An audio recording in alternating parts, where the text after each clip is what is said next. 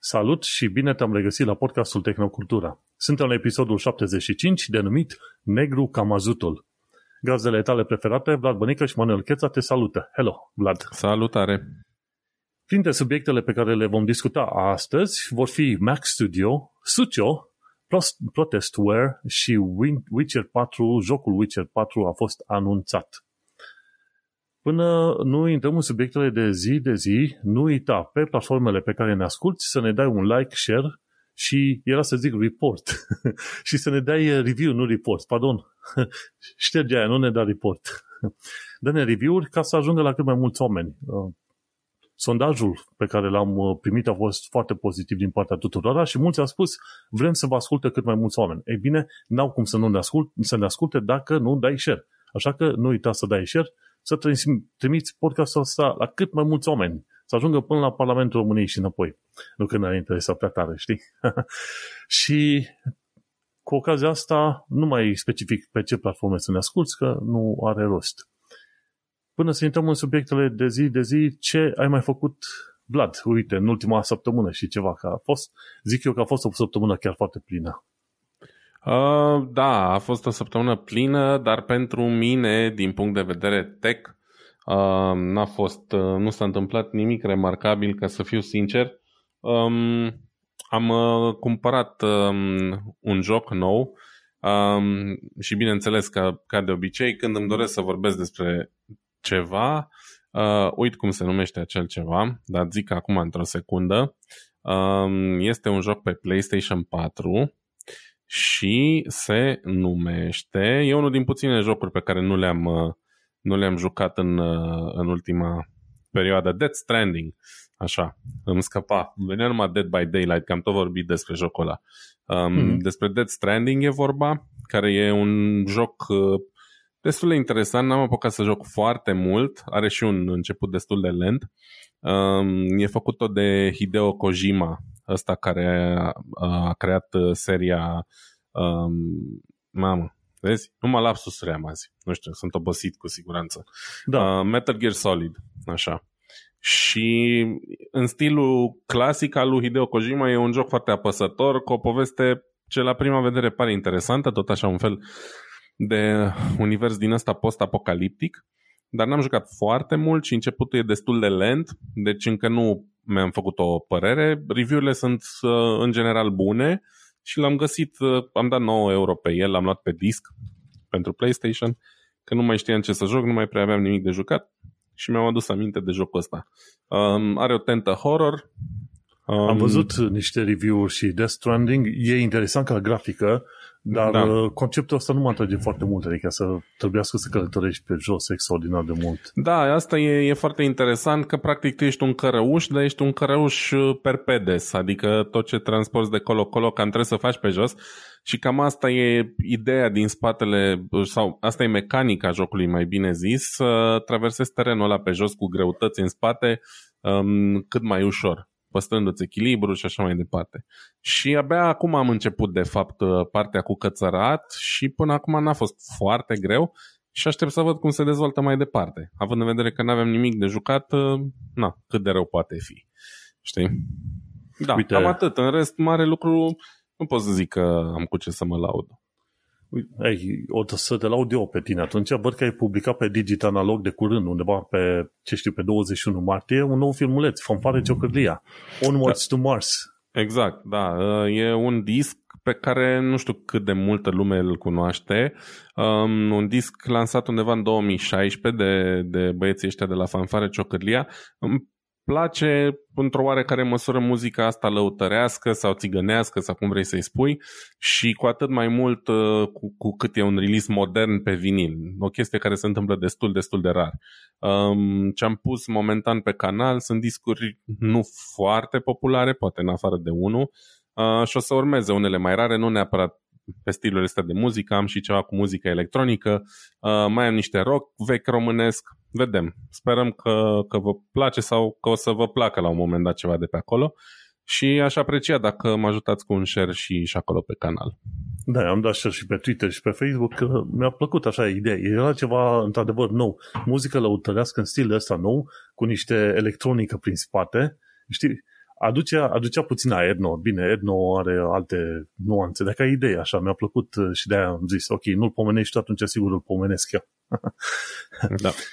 și că tot ziceai de jocuri, uite că Uncharted și Dying Light 2 sunt uh, out of stock pe Instant Gaming, de unde mai iau eu de obicei. instantgaming.instantlinuțegaming.com găsești jocuri care sunt destul de ieftine. La un moment dat uh, găseam și cu 80% reducere. Și Uncharted, tu știi de când aștept să cumpăr Uncharted să-l joc pentru PC? Aștept de luni întregi, cred că de vreo 3-4 luni de zile și nimic. Mm, și mă, mă, mă cam enervează, știi? Și atunci, dacă tu vrei jocuri, uite, ar fi Dying Light și Uncharted dacă le-au scoate din, uh, din out of stock. Eu, în schimb, ce am făcut, uh, am terminat de jucat uh, Gears, Gears 5, foarte interesant jocul, cum știam noi, în stilul ăla la vechi și ce apreciez foarte mult că nu trebuie să folosești cu health packs, cu butoane în alea, să te însănătățești, doar te ascunzi după un zi și îți revii după un timp. Uh-huh.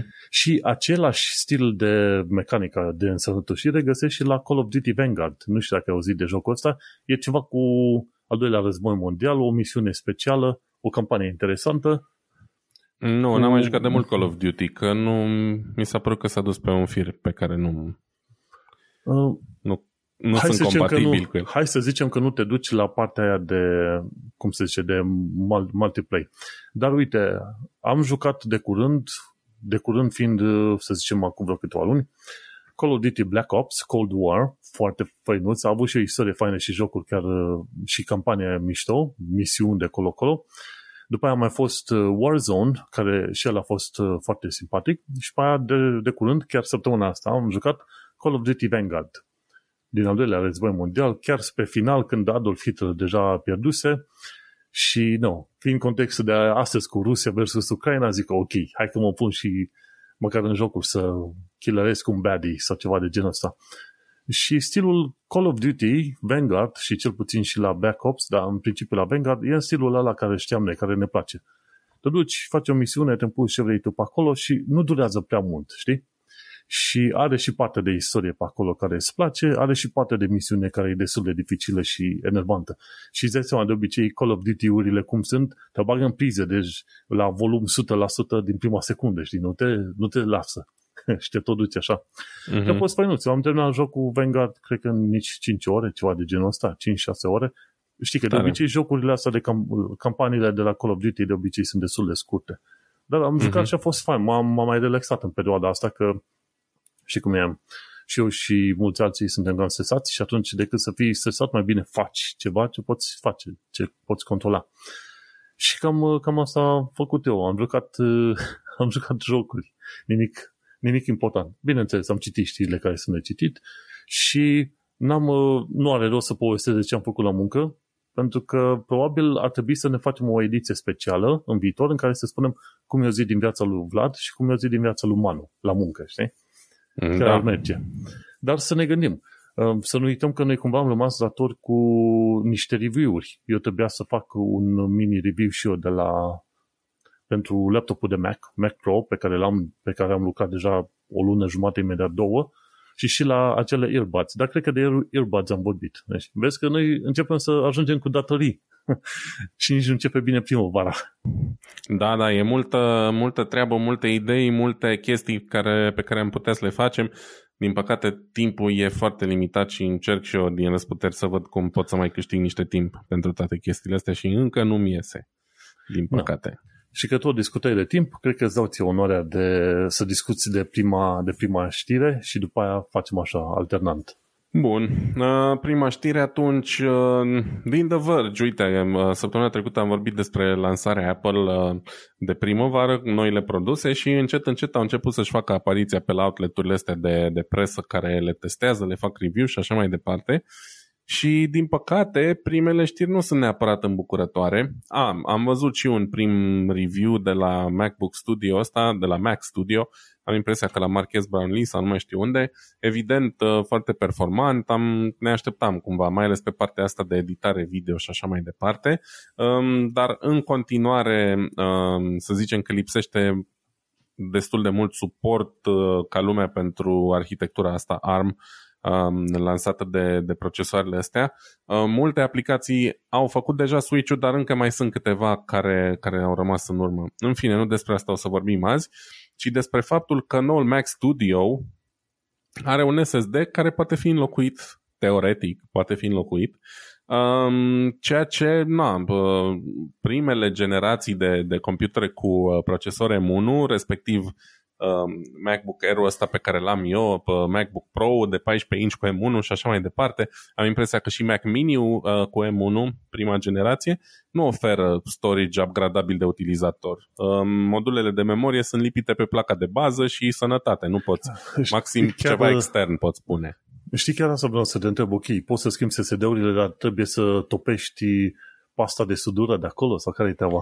Da, nu, nu poți, pur și simplu și probabil că nici Apple n-ar face asta pentru tine oricât bani ai da, dar um, ca idee, în Mac Studio se pare că SSD-ul este înlocuibil, doar că nu de orice uh, terchea berchea, de orice nei ca nimeni, ci cumva în gândul din, din spatele acest, acestui uh, acestei upgradabilități este să-l upgradezi tot în rețeaua Apple, pentru că ghiși ce, dacă vei încerca să îl upgradezi cu un SSD pe care l-ai cumpărat tu de la piață, uh, nu o să meargă, pentru că există un fel de codare sau un fel de blocaj ah, software. Aoleu, hardware, hardware locking. Mamă, ce uh, este, da, un hardware locking la nivel software, adică dacă uh, PC-ul tău nu detectează că software, că hardware ăla e semnat uh, Apple sau whatever, semnat pentru computerul tău, asta încă nu știu dacă se știe aici, nu mi-e foarte clar din articolul ăsta. Gen, dacă ei un SSD de la alt Mac îl poți folosi sau fiecare are, da, sunt înseriate cu hardware-ul tău. Ideea oh. e că un, un uh-huh. hard off the shelf, un SSD off the shelf nu o să meargă. Va fi blocat sau pur și simplu nu va fi detectat. Da, e bună întrebarea. Știi că te gândi dacă nu cumva e conectat SSD-ul cu adresa Mac a plăcii de bază. E știi? foarte posibil. Am mai vorbit uh, noi uh, uneori și se întâmplă de, deja de destul de multă vreme chestia asta la, în domeniul auto. Um, un computer, dacă ți se arde un anume computer de la un anumit care face niște funcții pe mașină și e același model de computer de pe altă mașină și îl pui pe mașina ta, uh, sunt foarte mari șanse să nu meargă pentru că nu, nu au același, uh, aceeași serie, știi? Și atunci uh, e respins, trebuie recodat.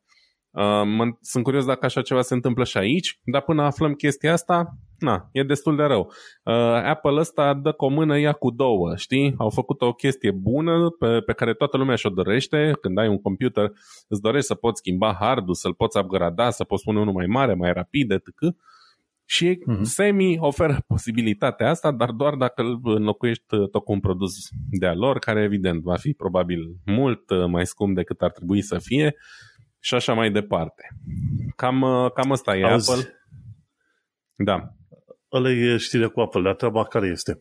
Noi discutăm asta din punct de vedere al utilizatorilor de Windows și care suntem învățați să tot schimbăm. Dar uh, ar fi interesat de întrebat oameni care au crescut cu ecosistemul Apple și trăiesc numai în ecosistemul ăla. Ar vrea aia să schimbe SSD-ul? Um, dacă mă întreb pe mine, uh, da, mai ales când vorbim de un Mac Studio care poate să ajungă la 4-5 mii de dolari sau ceva de genul, da? Mac Studio îi spune și numele, e un uh, echipament care ar trebui să fie folosit profesional, să zicem. Uh, hardul ăla se va, SSD-ul ăla, da, se va umple destul de repede. Poate că nu o să vrei să ștergi tot ce e pe el sau Uh, înțelegi, poate că la un moment dat uh, formatul video peste 5 ani o să ajungă la niște uh, bitrate-uri și rezoluții, astfel încât cât încape acum pe un SSD, nu știu, uh, va însemna 5 minute de video și atunci poate peste 5 ani tehnologia va permite niște SSD-uri de 3, 4, 5, 6 ori mai mari. Înțelegi? Peste 5 ăsta... ani vine ăștia de la Apple cu Studio 2. Dar nu, na, nu despre asta e vorba. Când dai 5.000 de dolari pe un computer, trebuie să te țină mai mult de 2-3 ani. Înțelegi? Trebuie să te țină 10 ani. Și chiar și Apple asta își dorește prin, prin computerele astea. Ei nu sunt sau nu au fost niciodată unii care să te facă să înlocuiești un uh, PC odată la 2 ani, nici măcar telefonul. Ei lansează an de an, dar telefoanele lor țin foarte ok 4, 5, 6 ani, da? Uh, primesc update-uri și așa mai departe. Asta e o chestie făcută, nu știu, nu, o să, nu vreau să zic, dar mi se pare doar reavoință, da? Uh, pentru că dacă poți înlocui hardul, ok, înțeleg. O să zic că uh, da, dar noi avem niște componente care garantează o anumită viteză sau o anumită siguranță. who gives a fuck? Dacă eu vreau să schimb cu un hard Kingston din piață, lasă-mă să fac asta. Am dat 5.000 de dolari pe calculatorul ăla, știi? Nu l-am primit uh, gratis. Uh, eu așa văd lucrurile. Sau fă un avertisment mare și scriem, bă, dacă schimb hardul ăsta cu unul pe care l-ai cumpărat tu la mâna a doua de la o babă, uh, nu o să ai aceeași performanță ca hard original. Nicio problemă. Îmi asum, știi? Faptul de a coda, de a interzice, de a preveni chestia asta, eu îl asociez doar cu niște rea, rea intenție. Din păcate. Poate da, sunt da. mai cinic. Gândește-te că poate ei merg în continuare pe vechea politică lui Steve Jobs, care spune că ei știu cel mai bine ce vor consumatorii. Da, ceea ce e greșit din start și e anti-marketing, anti ce vrei tu. Nu, nu știe nimeni niciodată mai bine ce vrei tu decât tine, da? Poate stilul ăsta de marketing funcționează pentru unii. În fine, uh, o să mai zic o știre asociată așa foarte pe scurt și după aia putem să trecem mai departe. Azi dimineața am văzut un unboxing pe canalul Short Circuit al lui Linus la monitorul, unul din monitoarele astea. De fapt, cred că singurul monitor care a fost lansat la eventul ăsta. Um, nu mai știu cum se numește, nici nu contează. Și cea mai amuzantă chestie și care a fost așa ca un fel de, de pumn în, în plex pentru ăștia când au făcut unboxing-ul, e că um, cablul de, de alimentare e fix în monitor. O chestie pe care n-a mai văzut-o nimeni la niciun produs de vreo 20 de ani. Deci, în loc să poți scoate cablul ăla de alimentare să-l înlocuiești dacă se strică, dacă se întâmplă ceva cu el, e prins fix. Nu, nu se poate scoate de acolo. Și efectiv nu le avem nici să creadă. Monitor de 1600 de dolari. Da? Și monitorul ăla, cred că nici măcar nu Incredibil. se poate roti să-l pui la 90 de grade. A, să nu, de astea. dacă vrei să poți face asta, poți cumpăra un alt stand care mai costă vreo 400 de dolari în plus. Dar hai să zicem că nu e o funcție pe care au multe monitoare. Știi, majoritatea sunt fixe. Bă, dar să nu poți scoate cablul de alimentare e ridicol. Chiar e ridicol, mai ales de la o companie cu asemenea pretenții, pentru că ăla e o, e, cons, e o consumabilă, se poate strica, se rupe, ți-l roade câinele, nu știu, înțelegi? Pur și simplu nu e normal să faci așa ceva.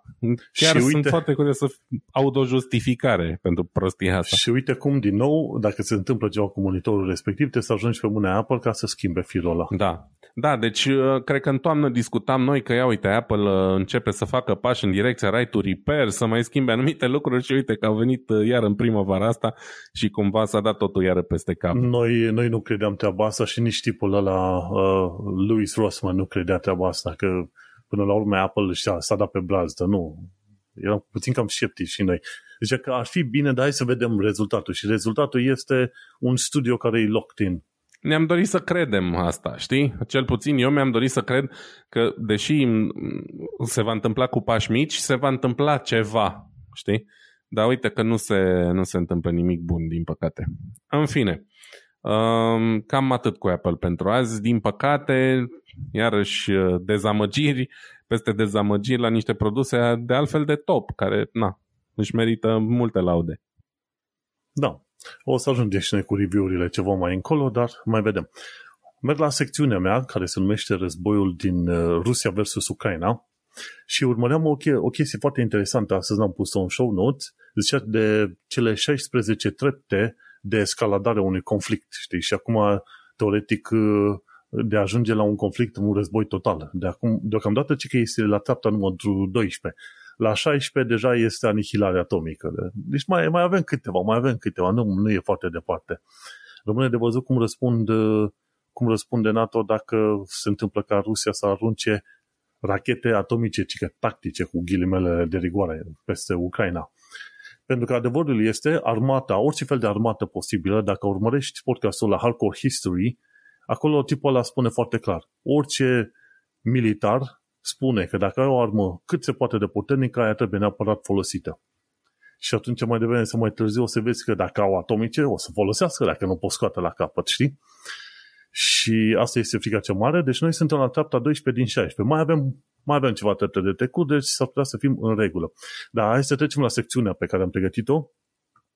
Internet Archive ci că zeci de mii de voluntari arhivează online-ul ucrainean.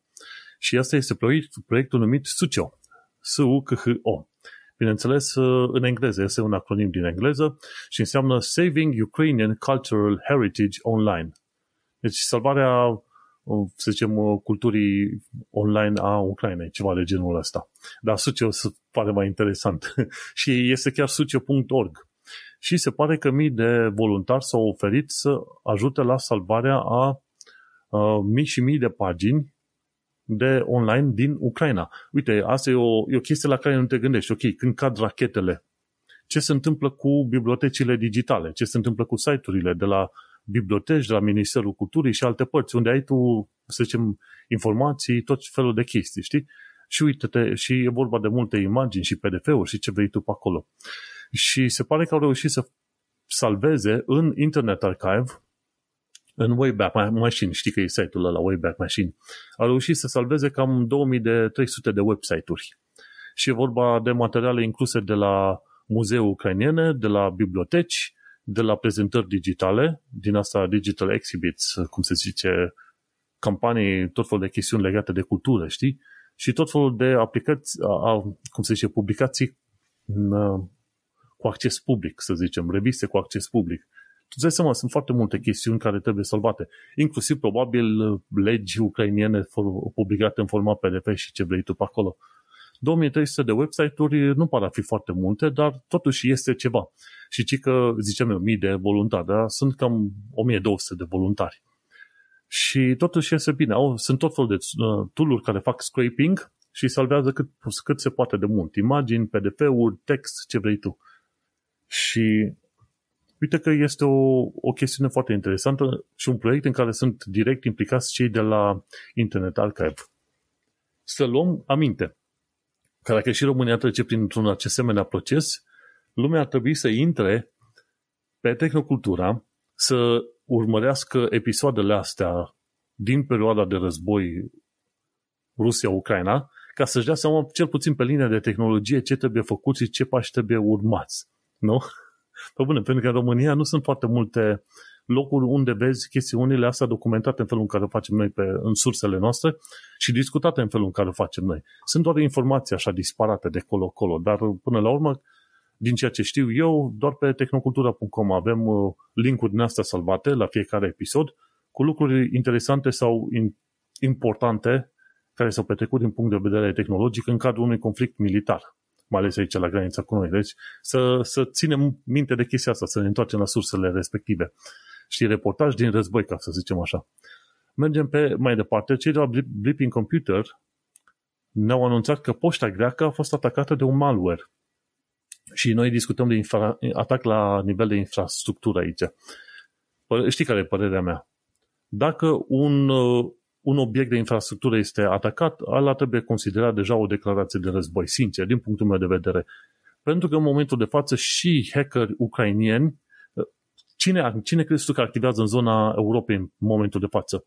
Hacker ruși, uh, iranieni, nordcoreeni și chinezi. Deci chinezii uh-huh. sunt mhm. în mod activ implicați în hăcuire de sisteme în Europa. Toate chestiile astea trebuie direct considerate acte de război, mai ales când lovesc ceva important cum e poșta greacă. Ok?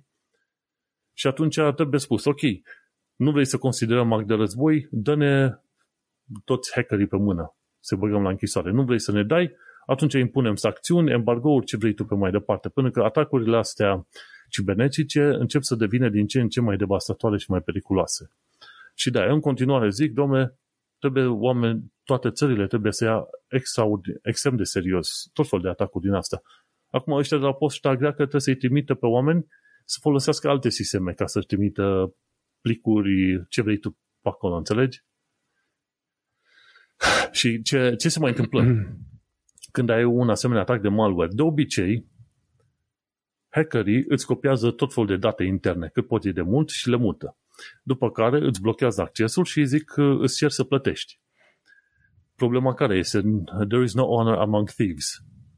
Ce se întâmplă? După ce ai plătit, ei, uh, ei uh, pot să minte că au șters datele sau ceva, dar nu vor face treaba asta. După un timp revin să-și cer alți bani ca să nu publice datele tale. Și după un alt timp revin din nou și îți cer alți bani. Și de ce crezi că revin și te atacă din nou? Pentru că îți, îți iau un, uh, un timp destul de mult să setezi un wallet, să te înveți cu sistemul de a plăti ransomware și, bineînțeles, să trimiți banii respectivi. Odată ce te-ai învățat să faci treaba asta, hackerii știu, ok, ăsta deja știe sistemul, îl mai blocăm o dată, îl mai amenințăm o dată și o să, să mai, ne, o să ne mai trimită bani. Deci, în principiu, când ai de, de asemenea cazuri de, de malware și de hacking și te blochează, regula generală este să nu plătești deloc. Asta e, pierzi date ce vrei tu, dar regula generală este cică să nu plătești, pentru că în felul ăsta, una că îi încurajezi să-i atace și pe alții, dar uh, ei se vor întoarce împotriva ta, over and over again.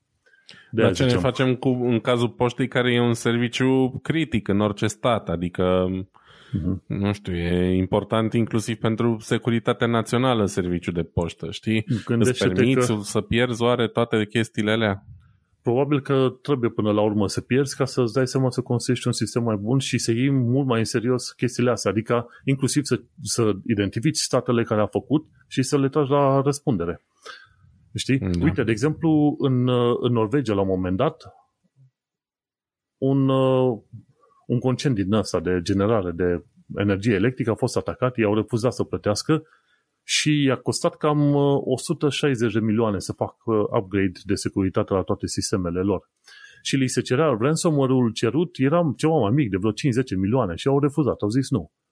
Faceți mm-hmm. ce mhm. vreți cu alea, noi plătim un upgrade să ne protejăm și le-au arătat așa degetul de mijloc.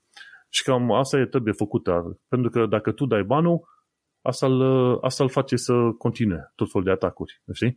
La fel cum a fost cu Putin în 2014. Putin a mușcat din Ucraina și Donbass, lumea s-a făcut că vorbește și acum Putin a atacat întreaga Ucraina. Înțelegi? Asta, deci cu tulharii, în principiu, vorba vine, nu trebuie să negociezi. Mergem pe mai departe. Uite, cei de la The Verge au, făcut, au publicat un articol despre Humble Bundle pentru Ucraina. Și cei de la Humble Bundle cumva se așteptau să strângă vreo câteva sute de mii de dolari ca să trimită pentru, pentru Ucraina și au reușit să strângă mai bine de vreo 2 milioane pe parcurs, știi? Și în Humble Bundle acolo ai, uh, cred că 120 de jocuri, cărți, filmulețe, tot felul de chestiuni, cursuri de învățat, ce vrei tu pe acolo. Și mi se pare că trebuie să plătești undeva vreo 30-40 de dolari dacă vrei să plătești pentru ăla. Dar uh, ăștia de la Humble Bundle au trecut peste normă, au câștigat mult mai mulți bani decât s-ar fi așteptat ei. Au câștigat, au strâns decât s-ar fi așteptat. Și îți dai seama că oamenii au, au plătit pentru că au vrut să ajute Ucraina, nu, nu neapărat să se uite la acele bundle-uri. Eu m-am uitat la ele, sincer, am mai luat de pe Humble Bundle tot felul de cursuri din astea și le-am citit de exact zero ori. Am tot felul de cursuri de cyber security, de ce vrei tu pe acolo, am zeci de cărți. Nimica, nicio frază n-am citit din tot. Am luat că, că poate îmi trebuie odată.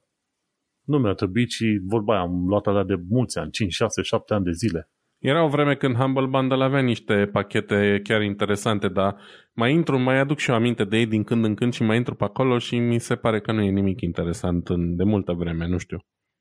Da, nu mai e, că s-a dus. Ori am jucat și noi prea multe jocuri, suntem uh, prea entitled și ar trebui să începem să ieșim mai mult din casă. Ori, ori, zic și eu. Mergem, pe mai, mergem pe mai departe. E o altă secțiune. Vreau să acopăr toată secțiunea asta cu războiul Ucraina-Rusia până să intri tu la partea ta. Crepson Security anunță un uh, val de protestware. Nu știu dacă ai auzit de stilul ăsta, de, de termenul ăsta. Știi că ai software, ai malware, ai ce vrei tu și mai nou este protestware. Și protestware ce înseamnă? În tot felul de programe făcute în, uh, în absolut toate firmele, sunt pachete din alea create de către oameni, indivizi ca mine, ca tine, care au creat chestiuni open source. Ok? Au creat un pachetel care adună două numere, să zicem. Ok? A plus B. Adună A plus B și gata. Se rezolvă inițial ți-ar părea că problema asta e chiar simplu de rezolvat, dar uh, nu e chiar. Nu e așa de simplu, pentru că, de exemplu, dacă vrei să, adau, să adaugi două numere enorme, efectiv enorme, fiecare cu vreo 70-80 de cifre, fie uh, așa, să zicem în JavaScript în ce lucrez eu, JavaScript nu e, nu e în stare să facă sumele atât de mari. Sau dacă ai numere cu foarte multe decimale, decimale, pardon, nici acolo nu iese foarte bine când e vorba de, de exactitate. Ok, în fine, m-am dus puțin pe alătură. Ideea este că se fac asemenea pachete care te ajută și le integrezi în proiectul tău, fără să ceri bani, fără nimic. Alea sunt date la liber. Aia, aia înseamnă comunitatea open source.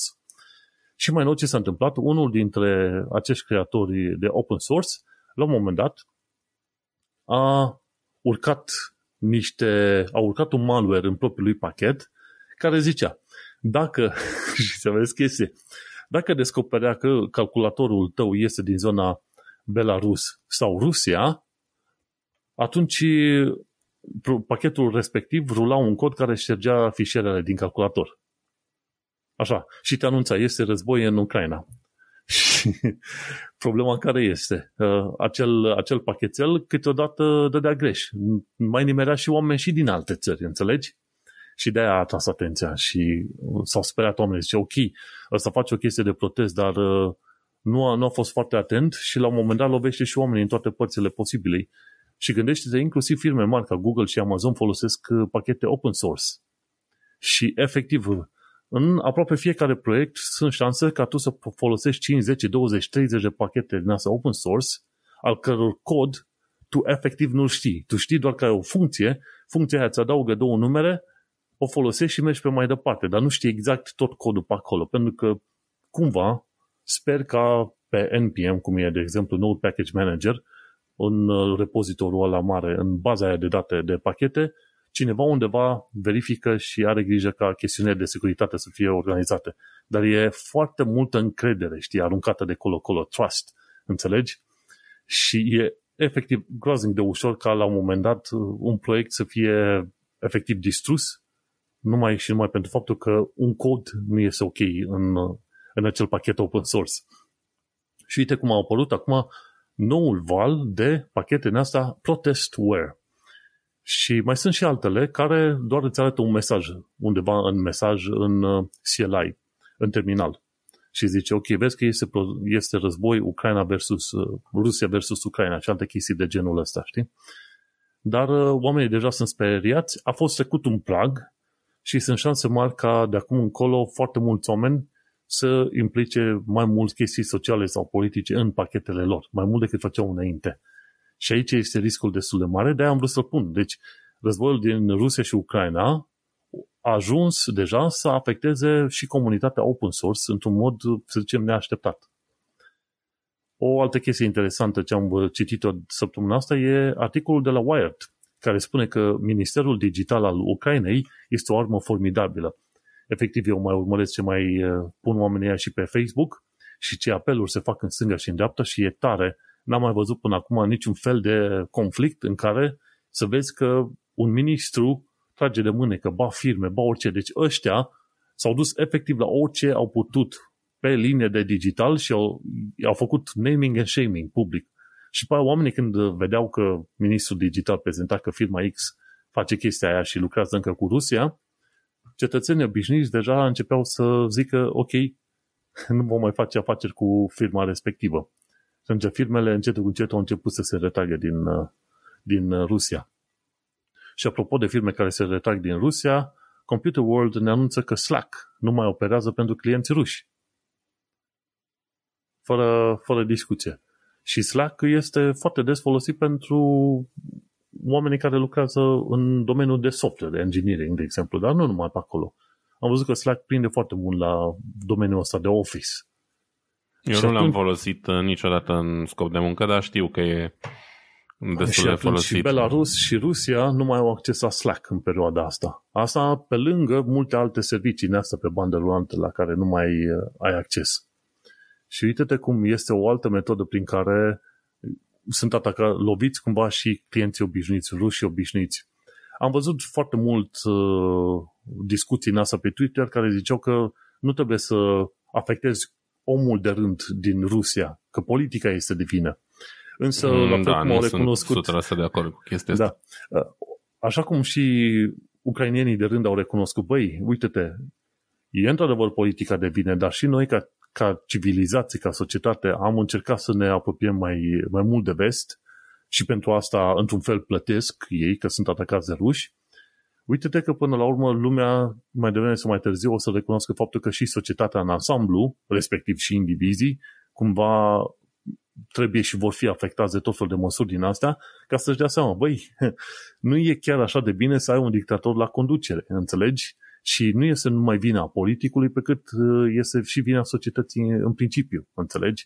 Absolut. Și atunci asta este în, în evidență toată chestia asta. E ușor să zici politica rusă, da, dar este la fel de ușor să zici că și cetățenii, inclusiv din vest. Deci un fost manager de-al meu, eram prieten până de curând, a pus, când, când Rusia a atacat Ucraina, a pus steagul uh, Rusiei pe contul lui de Facebook și am zis, mă, tu ești om super mișto.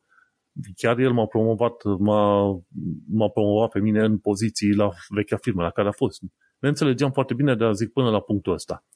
Deci, tu trăiești în vest, înseamnă libertate de opinie și ce vrei tu și tu susții un dictator pe acolo, sincer aici să rupe prietenia, du-te îmbătindu-te. Și după aia zicea, mi-a spus tipul ăsta pe alte variante, că de aia ai și LinkedIn, nu? Veniți după aia pe LinkedIn să-mi spună, băi, dar vezi că asta e istorie, cu sovieticii și cu comunismul, zic, prietene, aia nu e istorie, e ceva ce noi în România încă trăim, ăștia de vârsta mea. Noi ne-am născut pe vremea comunismului, și în anii 90 au fost destul de mulți oameni care au suferit, cel puțin familia noastră a suferit destul de mult în anii 90, înțelegi? Și zic, mă, nu poți să-mi spui mie că e istorie când e o chestie pe, pe care am trăit-o eu și de pe urma căruia încă și eu simt, să, să zicem, repercursiunile.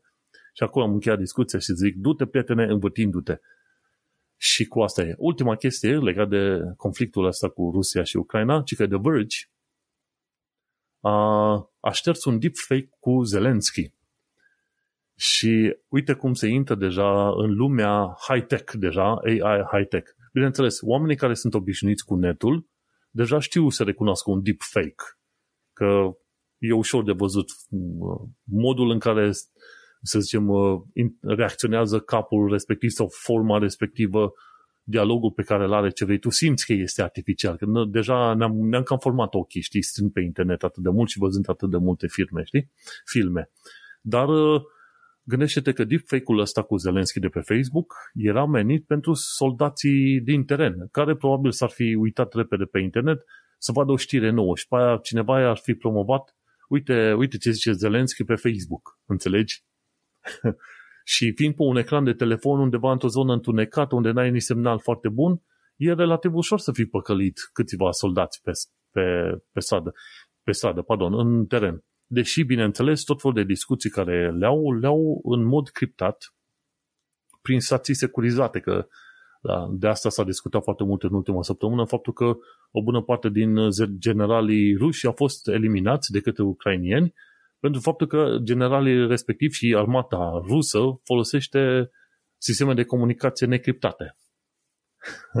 și atunci mă gândesc că acest deepfake, chiar dacă era lăsat pe Facebook, până la urmă nu i afecta pe soldați prea tare, pentru că ei oricum discutau prin uh, sisteme securizate cu comanda, cu șefii lor pe acolo, știi? Dar uh, totuși, acel deepfake a fost uh, luat, dat jos și poți să zici că conflictul Rusia-Ucraina a intrat într-un, efectiv, într-un nou nivel în care AI-ul este folosit să, să atace, să zicem, cel puțin sau să modifice puțin uh, opinia publică. Deci, ia, mai ascultă episoade de, de război cu tehnocultura că o să descoperi tot felul de chestii ciudate. Da. Um, ne dă foarte mult uh, material pe partea tehnologică mhm. războiul ăsta pentru că, na, suntem în era în care tehnologia face parte atât de mult din cotidian încât e imposibil să duci un război fără să, să fii implicat tehnologic și fără să încerci să vrăjești lumea folosindu-te de tehnologie și așa mai departe. Um, dar dacă tot ai um, precizat uh, toate subiectele astea, uh, înainte să trecem mai departe, am și eu două recomandări de carte, că nu prea mai recomandă cărți. Și astea mm-hmm. nu mhm. sunt uh, legate de tehnologie, sunt legate de conflictul ăsta și pentru oricine are dubii sau crede că Rusia ar avea cumva în vreun fel dreptate în ceea ce se întâmplă acum, um, vă recomand două cărți pe care le, le citesc în, în momentul de față. Una este Putin și putinismul, se numește, există și în limba română, scrisă de François Tom, o uh, franțuzoaică um, expertă în domeniul Rusia, sovietism și așa mai departe. Putin și duginismul, trebuia să zică. Da. Um, cartea se axează pe, pe ascensiunea lui Putin la putere, dar um, în preambul explică foarte bine și de ce s-a ajuns aici și cum s-a făcut trecerea de la sovietism la Rusia federală și așa mai departe. Spoiler alert, tot ce se întâmplă în ziua de azi era doar o chestiune de timp. Deci uh, lucrurile astea n-au fost, uh, nu s-au întâmplat peste noapte. Nimeni nu știa când se vor întâmpla, dar ele, um, cum să zic, erau pe vine, ca să zic așa, pentru că modul în care gândește Putin și modul în care e construit statul rus e de așa natură și vă recomand tuturor cartea asta, o să înțelegeți mult mai bine ce se întâmplă acum și de ce face Putin ce face. Păi, da, da, chestia asta cu Putin poți să considere că e ca o dialie, știi? Măi, Te lovește, e... nu prea știi exact când, dar va fi foarte urâtă. Da, dar nu e atât de simplu. Trebuie înțelese un pic uh, mecanismele din, uh, din spatele a ceea ce se întâmplă, știi? Pentru că chiar e destul de complex și iluzia pe care ne-a dat-o nouă, inclusiv societatea română, presa română și așa mai departe, care e în mare parte aservită regimului putinist, din păcate, um, e că Rusia e o democrație, la fel ca România, la fel ca Marea Britanie, Germania sau ce... Nu, nici vorbă de așa ceva minciuni, și n-a fost niciodată. Minciuni, da. N-a fost niciodată. Și asta se vede bine în cartea asta și încă o carte, pe asta o am pe Audible și o am numai în limba engleză, nu sunt sigur, n-am putut să verific încă dacă e și în limba română, uh, de Timothy Snyder, The Road to Unfreedom se numește, deci drumul către nelibertate. Am impresia că e și în limba română, am auzit vor... cumva de cartea asta. Asta vorbește mult mai mult uh, în general despre sovietism, despre uh, Rusia în general, uh, ideologii și așa mai departe, evident acoperindu-l și pe uh, Nentu Putin. Este impresionant să citești acum la o lună după ce a început războiul ăsta niște chestii și să-ți dai seama că oamenii ăștia au scris acum câțiva ani fix despre nebuniile astea și ce s-a întâmplat în Crimea și cu Donbass și așa mai departe. Um, dacă ești interesat de subiect, cărțile astea pun lucrurile într-o perspectivă foarte, foarte ok. Um, bun. Să mi, să mi le trimiți ca să le bag în show notes. Da. Um, iar uh, ce mai, încă un comentariu pe care vreau să-l fac uh, legat de Ministerul Digital al, Ungari, al Ucrainei. Măi, pe lângă Zelenski ăsta, mie mi se pare că tot guvernul ăla, sau cel puțin mulți, inclusiv, uh, sau, mă rog, cel puțin nenea ăsta de la uh, Ministerul Digital, cum îl cheamă pe el, al transformării digitale. Fedorov, cred că îl cheamă. Sunt mult mai tare decât orice ministru a avut România vreodată în ăștia 30 de ani, nu știu cum să zic. Adică un tip din, din domeniu, ca să zic așa, care are voința uh, de a face treaba acolo și care știe cum să pună mecanismele astea în acțiune. Eu sunt convins și probabil că astea o să le aflăm mult mai bine pe parcurs, că ei beneficiază și de foarte mult sprijin occidental în domeniul uh-huh. IT, în domeniul uh, um, informațiilor secrete și așa mai departe. Aia e clar. Dar stau eu și mă gândesc, uitându-mă la toți caragioșii care au trecut de-a lungul timpului prin Guvernul României la capitolul digitalizare, educație sau cum ai vrei tu, știi, whatever, cine a fost responsabil de partea asta, cum s-ar fi descurcat ăia, pentru că au fost niște hahalere, efectiv, niște oameni care n-aveau ce căuta acolo. Unii cred că nu știau nici să pornească un PC, înțelegi? Și au fost Bă, miniștri responsabili de așa ceva. Ce, ce, ce a mai fost cumva de curând, mi se pare, de la USR mai păreau normal la cap, cam așa ceva, dar... Uh, Am a rezervele fost, mele și în privința a fost, lor. Uh, a fost scurt, da, a fost o chestie așa scurtă și uite, uite bomboana, nu-i bomboana, faze de asta, știi? Hop-top. Da. Și nu e chestie unde genul cum, a, cum au făcut ucrainienii necesită multă muncă și ani întregi de, de lucru. Și sincer, sincer, adevărul e că intrăm puțin în politic, dar România ar trebui să se trezească și să schimbe modul de a lucra, inclusiv armată și ce vrei tu, e în secunda asta. Deci ar trebui să mai aștepte. Că dacă te lași în baza NATO, până reușește NATO să sângă toate forțele să te uh, protejeze de valul rus, rusul a trecut peste tine. Da, noi am mers cumva așa din, din inerție și am zis, ala, noi nu se poate întâmpla niciodată nimic. Și eu am, am reînceput să cred că șansele ca conflictul ăsta să escaleze către noi sunt aproape zero, pentru că deja forțele ruse sunt adio, nu mai există aproape. Și dacă vor încerca vreodată ceva în NATO, probabil se vor duce spre Rusia sau țările ba- Polonia sau țările Baltice, dacă, dar nu cred că mai e cazul prea curând, dar ca idee, noi am mers tot timpul pe premisa asta, lasă-mă că aia vorbesc mult și nu fac nimic. Și și eu, personal, am sperat chestia asta. dar în momentul de față e clar că, că nu se... Adică noi, cum să zic, noi nu avem nici infrastructură pentru NATO aici. Nu știu, rușii au căile alea ferate extrem de bine puse la punct pe care pot transporta echipament greu foarte repede dintr-un capăt în cealalt al Rusiei, care e imensă, da? Uh, au și niște autostrăzi aici în partea europeană. Noi nu avem niciuna din chestiile astea. Abia avem câteva aeroporturi cât de cât. Cum o să aducă NATO tancuri?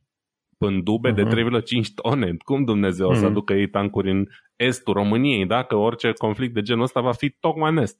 Pe ce? Pe căile ferate pe care se merge cu 30 la oră? Cum Dumnezeu? Și lasă că împrumutăm niște tractoare e ucrainiene. Știi cum e? e? Împrumutăm niște tractoare ucrainiene să tragă tancurile.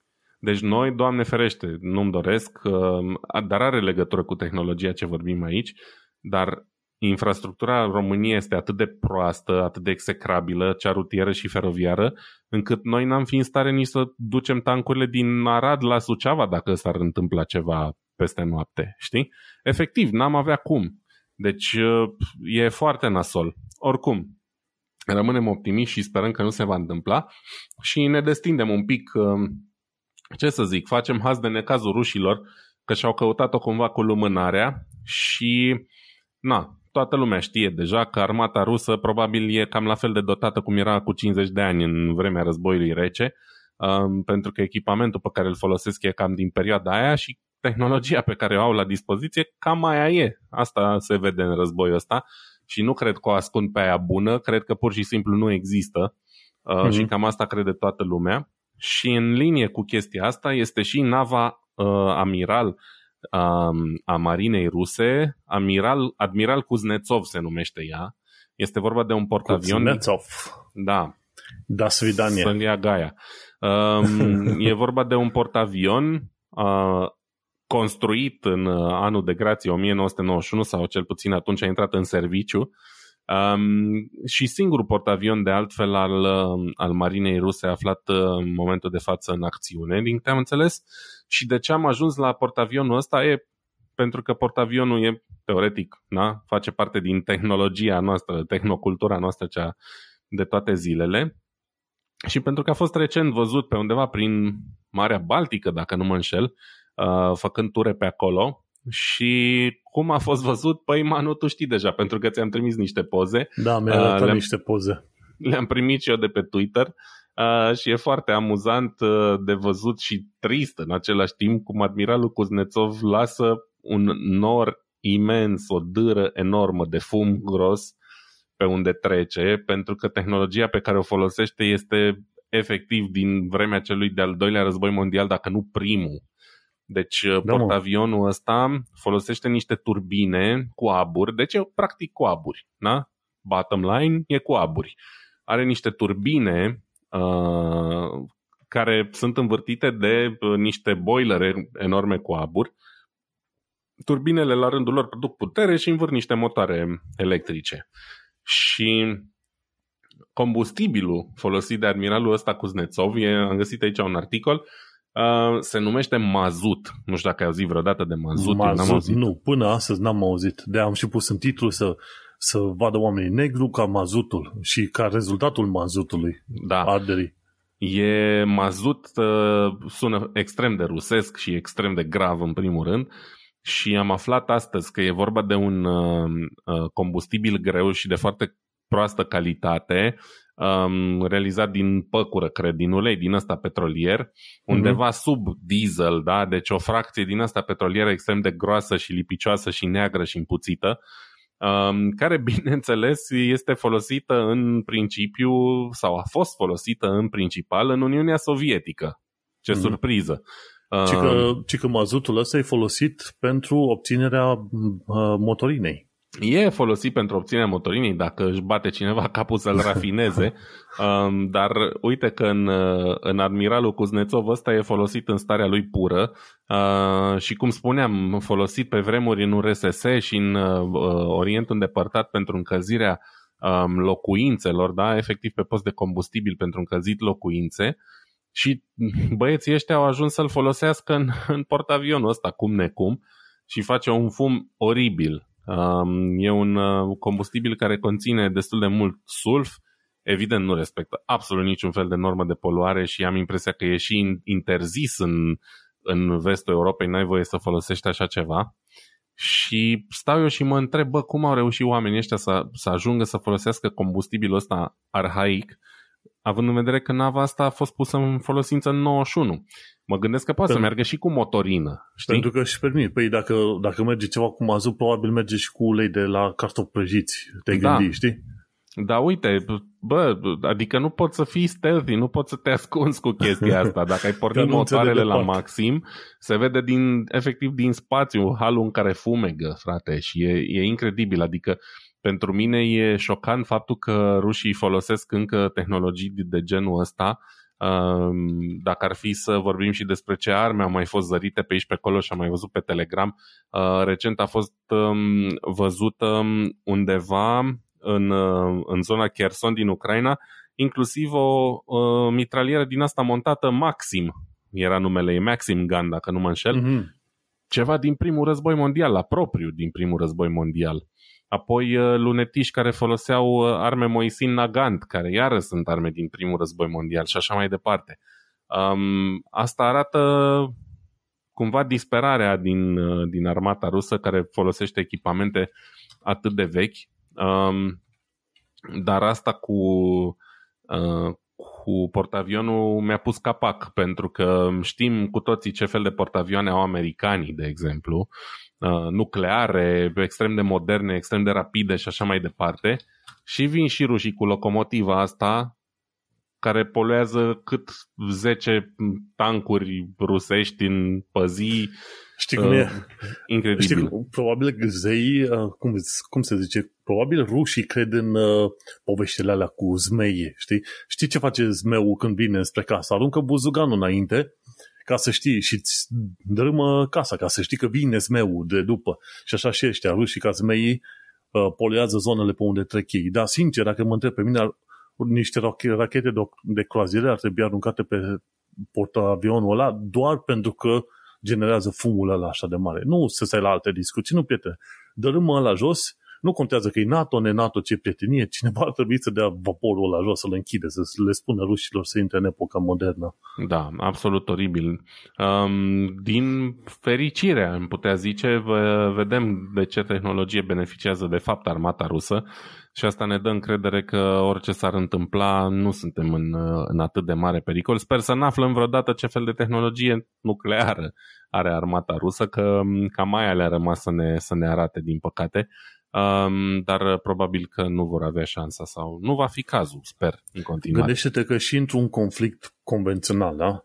rușii au 12.000 de tancuri, au mii de aparate de zbor efectiv, ce au ei pe acolo, în, într-o luptă convențională, rușii ar cam face față țărilor din zona de est, respectiv uh, ce, Bulgaria, România, te duci spre Polonia în sus și țările baltice.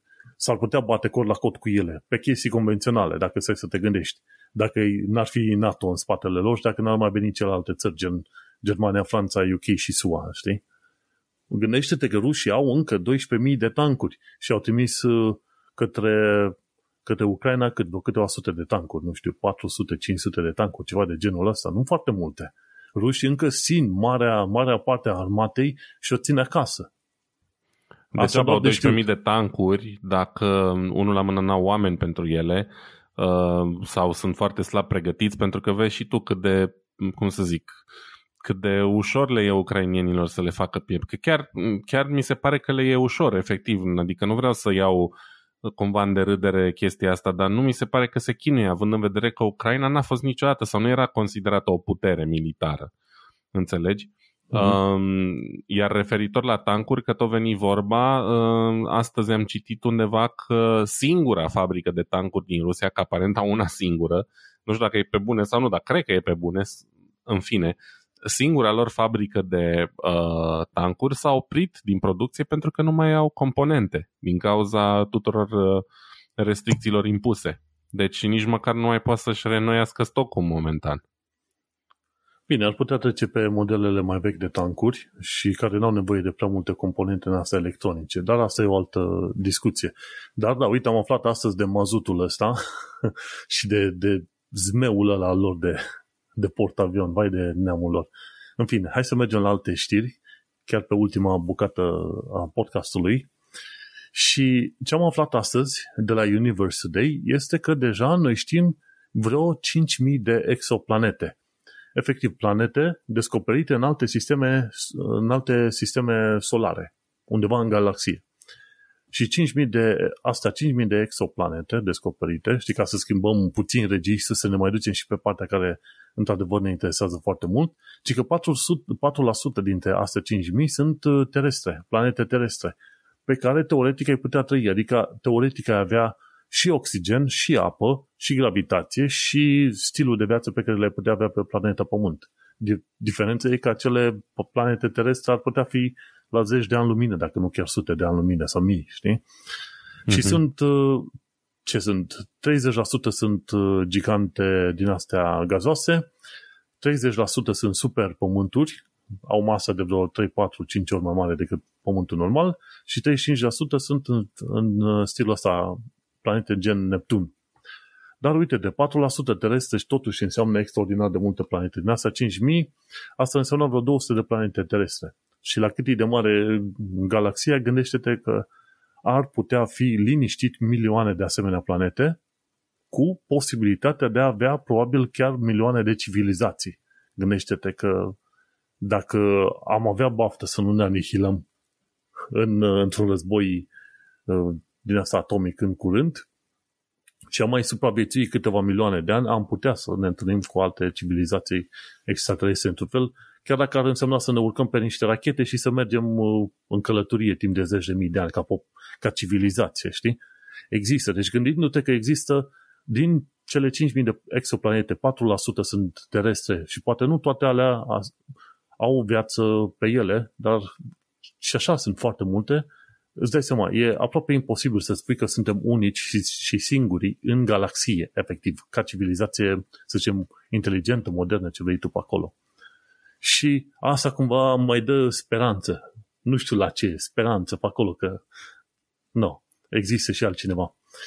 De la Sinet, mergem pe mai departe, am aflat că Tesla Gigafactory s-a deschis în Germania și deja au uh, trimis 30 de mașini astăzi și într-un final Musk vrea să efectiv să asambleze acolo vreo 500 de mii de mașini anual. Bineînțeles, la nivel mondial, 500 de mii de mașini nu înseamnă foarte mult, că gândește-te, mari producători auto fac cât 10 de milioane de mașini anual, ceva de genul ăsta.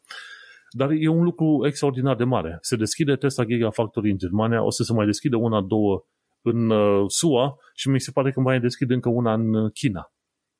Și atunci Tesla începe să dea, să dea bice, ca să zic așa. Și ce am aflat de curând de la ce site ăsta? Chiar am și uitat numele. De la The Verge, că Maserati vrea să treacă pe mașini pur electrice până în 2030. Se mișcă bine oamenii aia. Și știi că am avut noi o discuție la un moment dat. Ok, marea complexitate într-o mașină clasică e în motorul ăla cu un milion de piese care trebuie, motorul ăla cu ardere internă. Dar gândește-te că atunci când treci la mașini electrice, nu poți să folosești motorul ăla electric de la gater. Înțelegi? Ăla e bun pentru tăia lemne, dar nu e bun pentru o mașină. Trebuie să ai uh, o anumită construcție, să meargă suficient de bine într-un anumit mod, să nu genereze prea multe vibrații, sunt tot fel de chestii. Știu că am dat share la un moment dat la un filmuleț cu modul în care un motor electric de la Tesla este creat și care are nevoie de fibră de carbon la un moment dat să țină bobinele alea în loc. Pentru că trebuie construit într-un anumit mod, știi? Și uh-huh. atunci e destul de multe știință și tehnică. Și gândește-te, cumva părerea mea este că din punct de vedere tehnologic și științific, noi suntem undeva la 50, poate spre 100 de ani în urmă. Tot felul de chestii pe care le dezvoltăm noi super tare acum existau încă din, ce știu, de acum 100 de ani de zile. Gândește-te că primele motoare electrice au fost inventate undeva prin 1920, 1820, 1830. Ok? Prin 1897, 98, așa, cam 120 de ani în urmă, în Londra, aici unde stau eu, erau taxiuri electrice. Foloseau, bineînțeles, celule din alea voltaice enorme, borcane de alea, dar, mă, făceau treabă. Erau taxiuri electrice, acum 120 și ceva de ani în Londra. Gândește-te, dacă s-ar fi mers pe cursul ăla ceva mai departe, noi am fi trăit într-o lume total diferită la ora asta. De-aia zic, noi suntem cumva în urmă, foarte mult în urmă. Da, se, se începe, de fapt s-a început deja um, dezvoltarea și în materie de motoare electrice. Um, doar că motoarele electrice care există deja pe piață la momentul de față, cum să zic eu, sunt suficient de bune, de aia toată lumea se axează pe sisteme de stocare. Um, clar se pot uh, face îmbunătățiri și la motoare și deja există câteva idei noi de, de motoare, tipuri de motoare noi care să fie cumva mai ușoare, mai eficiente, dar da, e clar că ne lipsesc mulți ani în, în dezvoltarea de motoare electrice uh, pentru scopul ăsta. Și nu doar pentru mașini, dar multe dintre uh, dezvoltările astea, dintre inovațiile astea, uh, țintesc și domeniul aeronautic, știi? Uh, unde suntem foarte departe în continuare de, de zboruri comerciale complet electrice. Um, dar, uh, într-adevăr, e clar că, că trebuie să, să existe progres și aici și se întâmplă. Iar uh, na, faptul că Tesla a deschis în Germania e doar o consecință la cererea foarte mare de pe continentul european și din Germania și sunt convins că producătorii autohtoni sunt, uh, sunt foarte speriați de chestia asta. Păi uh, mâine, pe mine te duci să lucrezi la Tesla, nu? Că tu faci testing pe ECC computers, pe computere da, de mașină, nu? Da, dar chestia asta, cel puțin la Tesla, se întâmplă doar în state, momentan. Mm-hmm. În, uh, în Germania aici, efectiv, doar produc.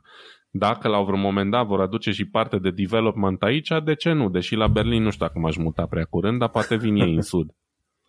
Uh-huh. Da, vedem atunci.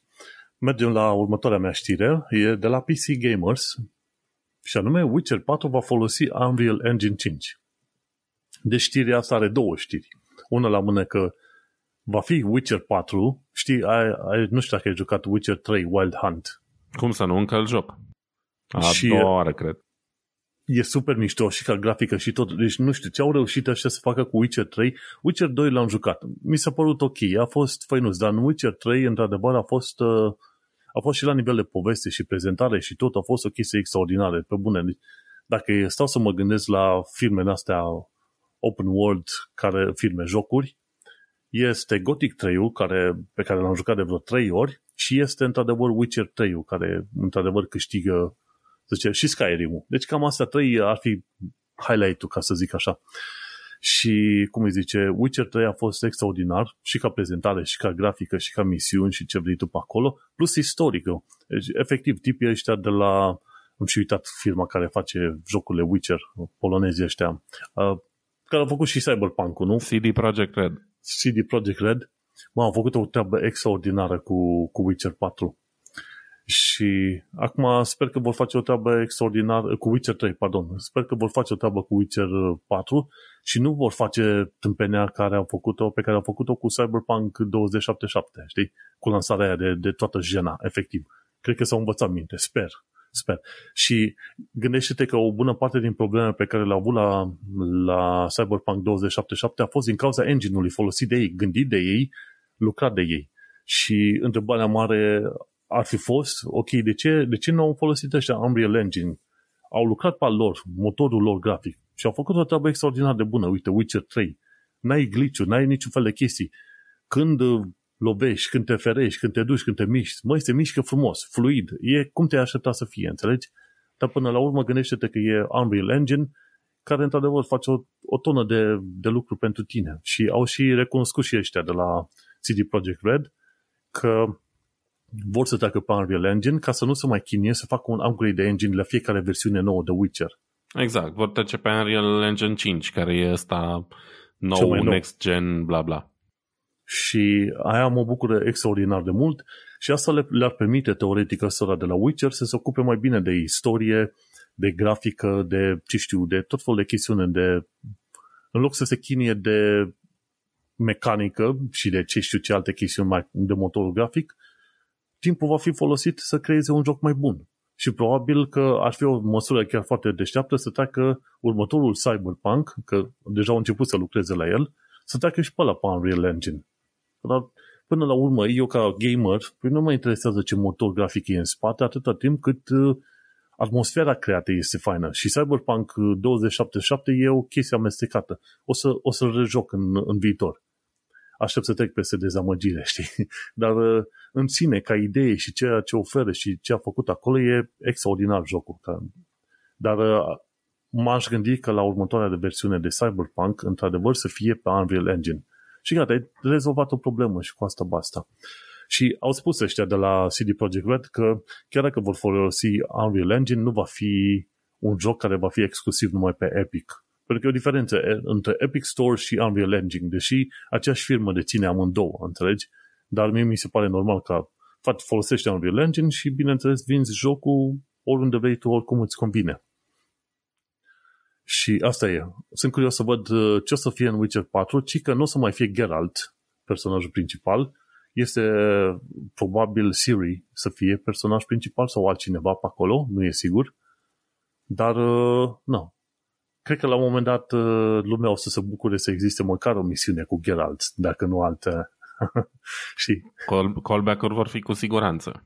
Uh, nu știu, n-am citit, știu că există și cărți. Am impresia că jocul e făcut după o serie de cărți sau invers cărțile au fost făcute după joc? Nu, jocul nu e făcut după cărți. Probabil că mai există și alte personaje. Recunosc că cărțile nu le, nu le știu. Da, nu, nu le-am citit, dar uh, există. Și căr- cărțile alea au fost scrise cumva să incorporeze și mitologie din asta, cum îi zice, poloneză pe acolo, mm-hmm. știi? Și cam asta e. Deci Witcher 4, dar probabil uh, cel mai devreme o să aflăm ceva mai multe detalii la anul sau în celălalt an, știi? Uh-huh. Cam, uh, mai tem și mai vedem, dar oricum e, e o idee bună, e fainuț.